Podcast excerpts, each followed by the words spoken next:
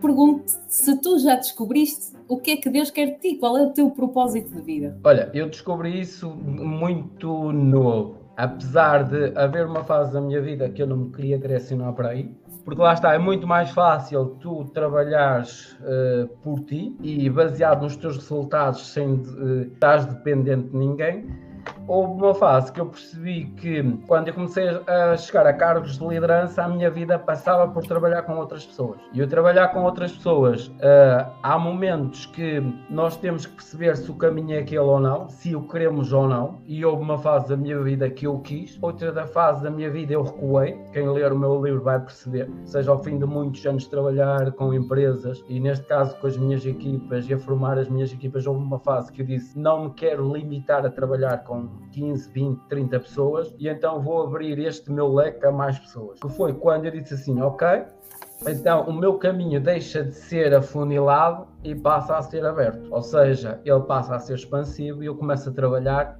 de onde eu estou para o mundo. Nunca pensei a nível local, sempre pensei de uma forma aberta. E isso fez com que eu percebesse que ao longo da vida é o que eu dizia há pouco, quando estávamos a falar, que é aprender para ensinar. Aprender para ensinar. E isto é quase como guiar, tentar guiar as pessoas que se cruzam comigo na minha vida uh, de forma a elas cometerem o mínimo de erros possíveis. E às vezes as pessoas podem pensar, pois, mas isso uh, as pessoas têm que cometer... É sobre proteção! Ah? Isso é sobre proteção. É, às vezes as pessoas podem pensar assim, pois, mas quando uh, as pessoas têm que cometer erros, eu já não penso muito desta forma. Hoje em dia, antigamente também pensava assim. Porquê? Porque hoje em dia tu olhas para os processos de mentoria ou para os processos de alguém que está a guiar e que está a treinar alguém, como alguém que está a evitar que a pessoa do outro lado, do outro lado erre menos. E isso acelera o processo de crescimento dela. Porque hoje em dia as pessoas não se importam de pagar para acelerar o processo do que estar constantemente a bater com a cabeça na parede, como eu estive há muitos anos atrás, em que eu não queria aprender com os outros, eu queria aprender por mim. E quando nós queremos aprender só por nós, o que é que acontece? Batemos muitas vezes com a cabeça na parede e depois não percebemos porque é que as portas não se abrem. O que é que eu quero dizer com que as portas não se abrem? É eu bato, erro, a porta não abriu. Eu bato, erro, a porta não abriu. Eu bato, erro, a porta não abriu. Quando tens alguém que já passou por aquilo ou várias pessoas que já passaram por experiências completamente diferentes. E as portas se abriram, se tu tens a capacidade de ouvir essas pessoas, como é que elas passaram esse ponto ou superar esse ponto, então a próxima vez que tu fores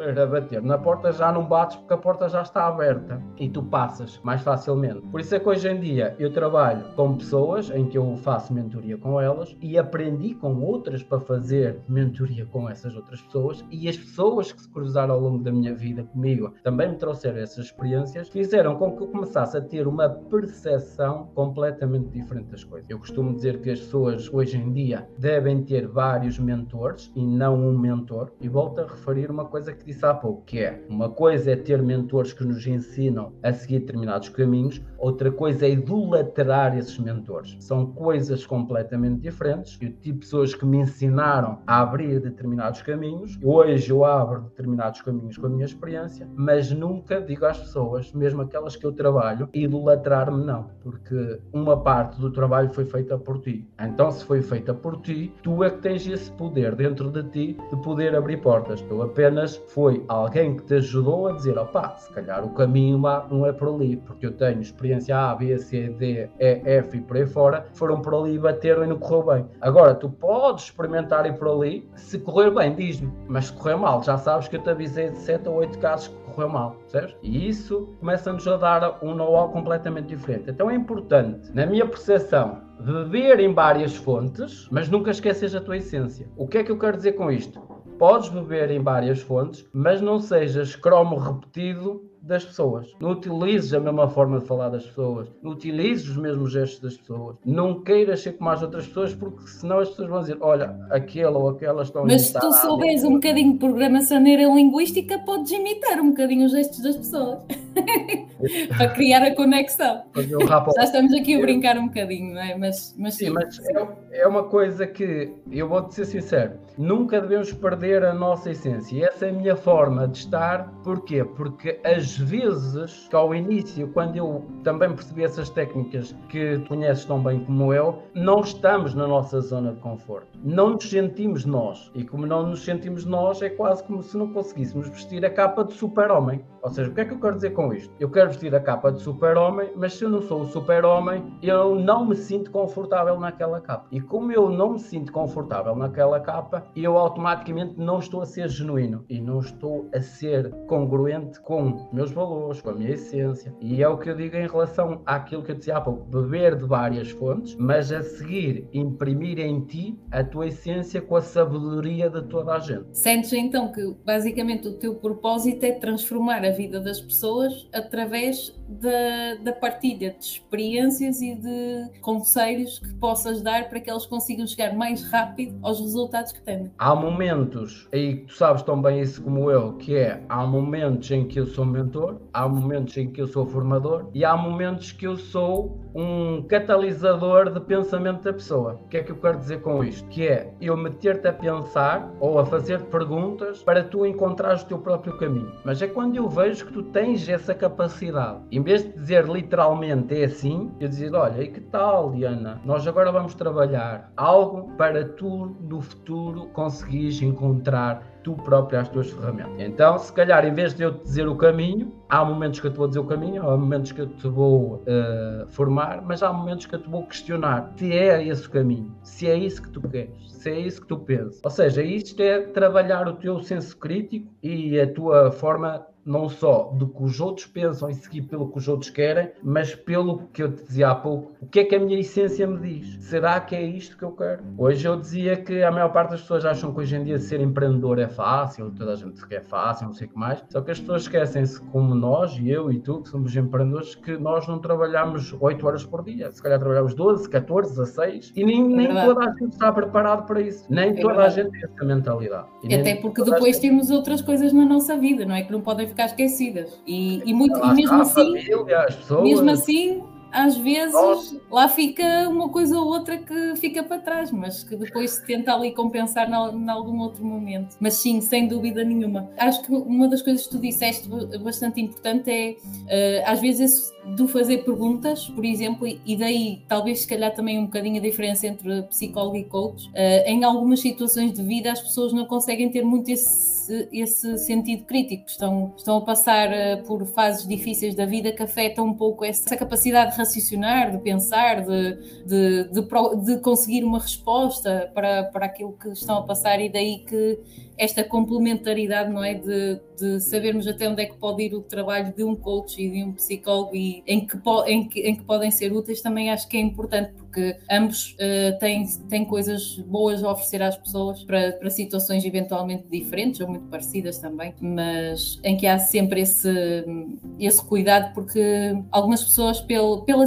pela, pela própria vivência de algumas situações uh, de vida que, que as colocam em estados que realmente não conseguem ter essa, essa capacidade tão crítica, não é? como tu falavas. Eu, tu falas aí de um, uma situação engraçada que é o ser coach. E eu, há uns dois, três anos para cá, apesar de eu ter a minha certificação de coaching desde 2007, ou seja, não é há pouco tempo, já estamos a falar há 15 anos, ainda se calhar o coaching nem era quase ouvido em Portugal. E lembro que na altura a minha turma eram 10 pessoas, mas comecei-me a desmarcar desse nome há dois, três anos atrás e passei para o trainer. Porquê? Porque hoje em dia toda a gente é coach. Hoje em dia parece que nós temos uma conotação que nós fazemos o trabalho do psicólogo e não tem nada a ver uma coisa com a outra. E atenção, quando no meu programa 7 Passos já tive muitos psicólogos como convidados e volto a referir, o meu trabalho, muitas vezes quando ele é direcionado para um psicólogo, eu sou a primeira pessoa a dizer, pá, deve procurar um psicólogo, deve procurar um psiquiatra, isto não são as minhas áreas. E isso faz uh, parte do comportamento ético de um coach, não é? É? Eu acho que é extremamente importante. Agora, se me perguntar assim, pá, mas tu as formações que tens, podias lidar com isso? Posso. Por exemplo, eu tenho a certificação de alto rendimento dado pelo Barcelona de Psicologia de Alto Rendimento Desportivo. Ou seja, eu não tenho treinadores ou jogadores só porque me apeteceu, só porque, ai tal. Não, mas nunca me,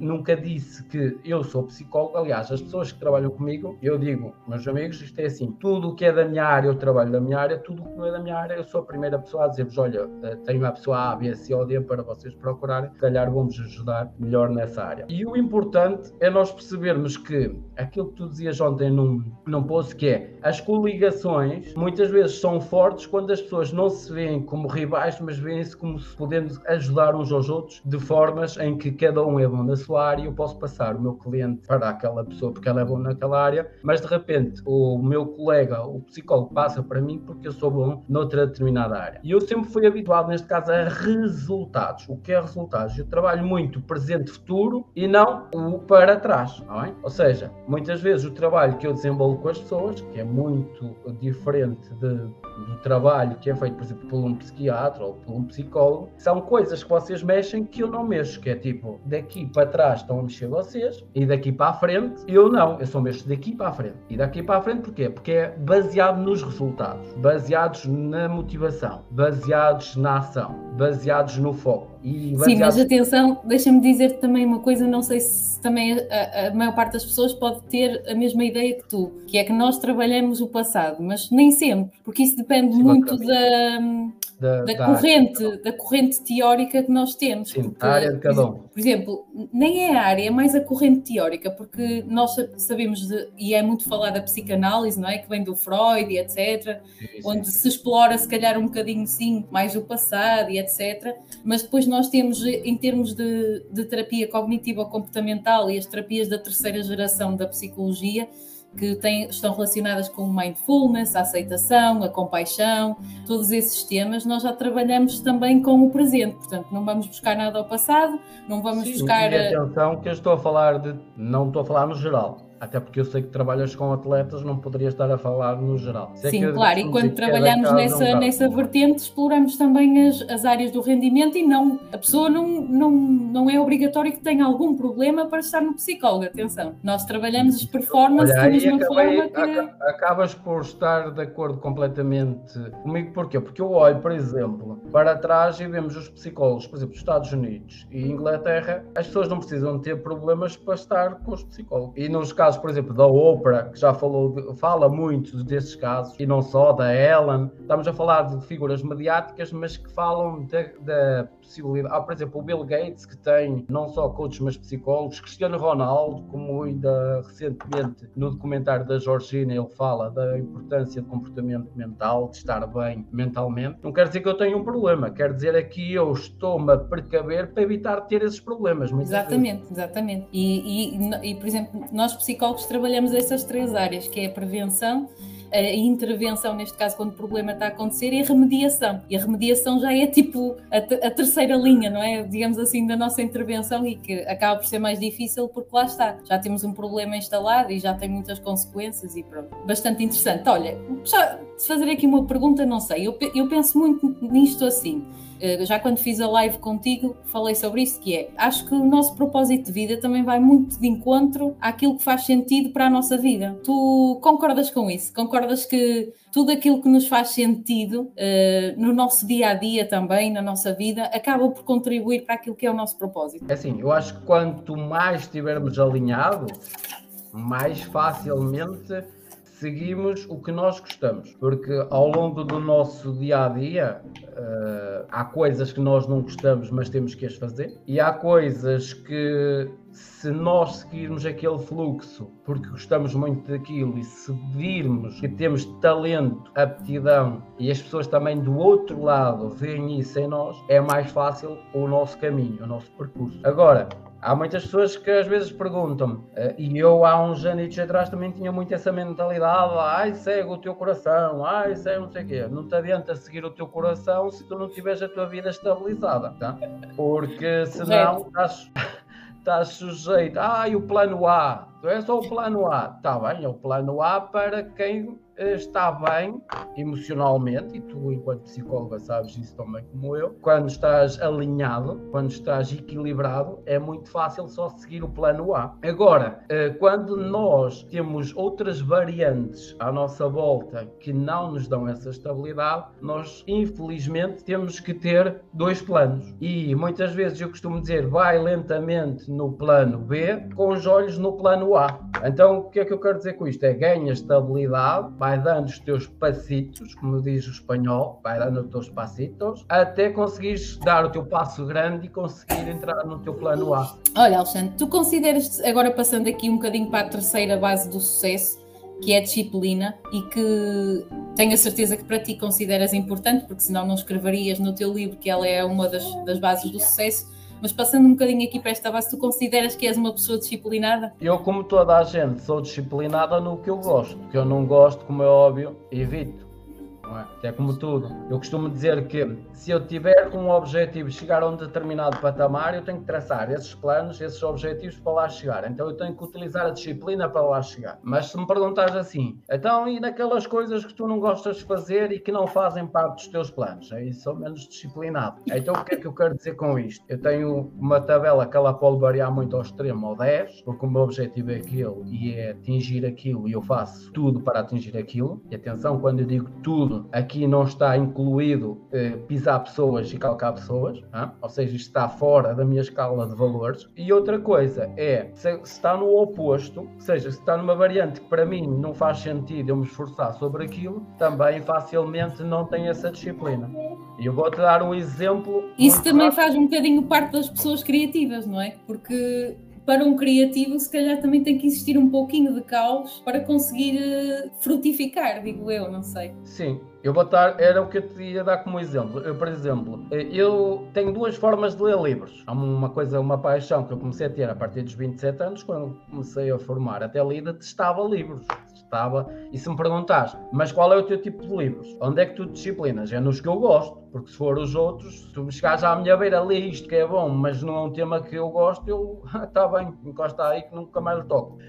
Mas isto para te dizer o quê? A forma como eu muitas vezes leio livros é uma coisa é eu estar a ler um livro para estudo, e aí se calhar a minha disciplina engloba-se num 10, porque eu estou a ler um livro para estudo. Outra coisa é por prazer. E no prazer, se calhar já não implico nem imprimo tanta disciplina. Se calhar se me apetecer hoje leio, se não me apetecer não leio. Se quiser pegar noutra coisa, pego para ler. Eh, se calhar se estiver a, a, a gostar ou a curtir como se diz nesta nova linguagem, o livro, se calhar sou capaz de o ler em dois, três dias, mas se não lhe achar piada, se calhar já o encosto. Então, esta disciplina vai variar muito consoante a motivação que eu tenho para que essa disciplina aconteça. Agora, eu vou pegar isto, por exemplo, aí tu sabes que eu tra trabalho com treinadores e jogadores também, e vou pegar isto numa variante de disciplina direcionada para eles. Se um atleta não tiver disciplina, e estamos a falar, atenção, atletas de alto rendimento, se ele não tiver disciplina, a probabilidade de ele chegar longe é muito reduzida. E porquê? Porque se tu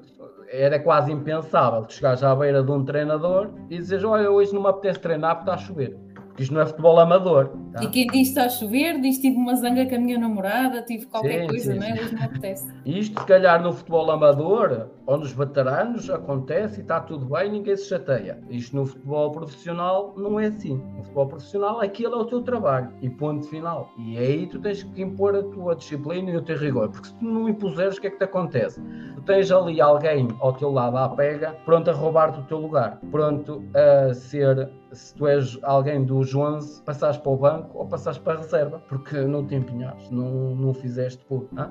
Isto muitas vezes, hoje, uh, quem viu, por exemplo, o documentário da Georgina, da, da Netflix recentemente, eu vi-o todo neste fim de semana, há uma parte que o Cristiano fala que muito do trabalho dele também é feito fora do campo. E esse trabalho que é feito muito fora do campo é a tal disciplina, a tal disciplina de rigor, de ter a capacidade de se alimentar em condições, mesmo estando fora dos centros de estágio, ou nos campos onde eles treinam, ou nos jogos em que eles vão jogar, é o ter a capacidade de trabalhar a parte mental, trabalhar a parte física, porque ele tem a maquinaria toda, tem as piscinas, tem tudo dentro de casa para poder trabalhar. Tem uma equipa à volta dele que trabalha com ele, mesmo estando fora do clube. E isto é alguém que está altamente focado no que ele pretende como objetivo. Que ele pode olhar para hoje em dia tem 36, 37 anos, mas se eu quiser jogar mais dois ou três ou quatro anos, que vai ser difícil, é este patamar, mas só se poderá acontecer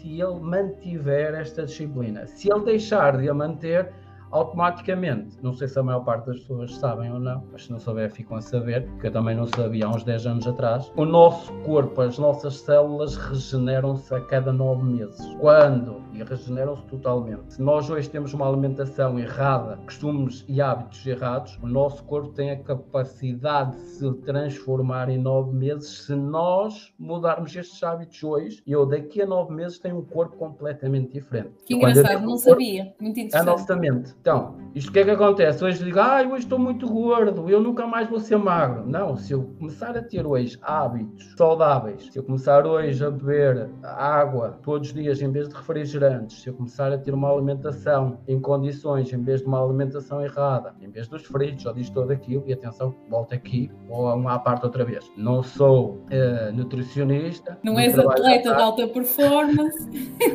Não trabalho com está ele, tudo bem.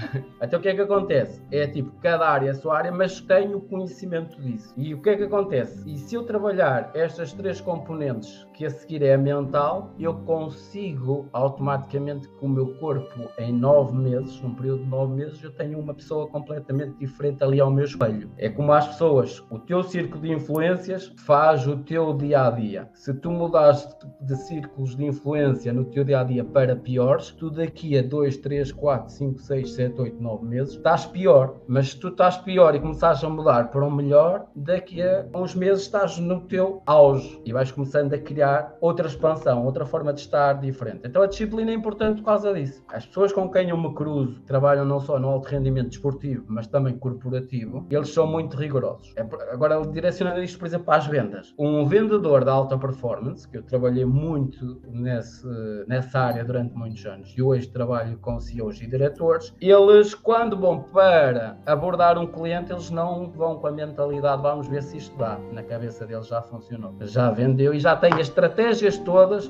para como é que vai afunilar para fechar a venda. Era quase como pegar aquilo que eu dizia há pouco, a pessoa que está a jogar o xadrez e tem 12 jogadas à frente na cabeça dele, o atleta de alto rendimento já vai preparar. tem muito, muita preparação, já está mentalmente preparado para aquilo. O vendedor que é que trabalha em alto rendimento, ele já está preparado para aquilo. O objetivo dele é concluir aquilo que ele já tem na cabeça dele há muito tempo.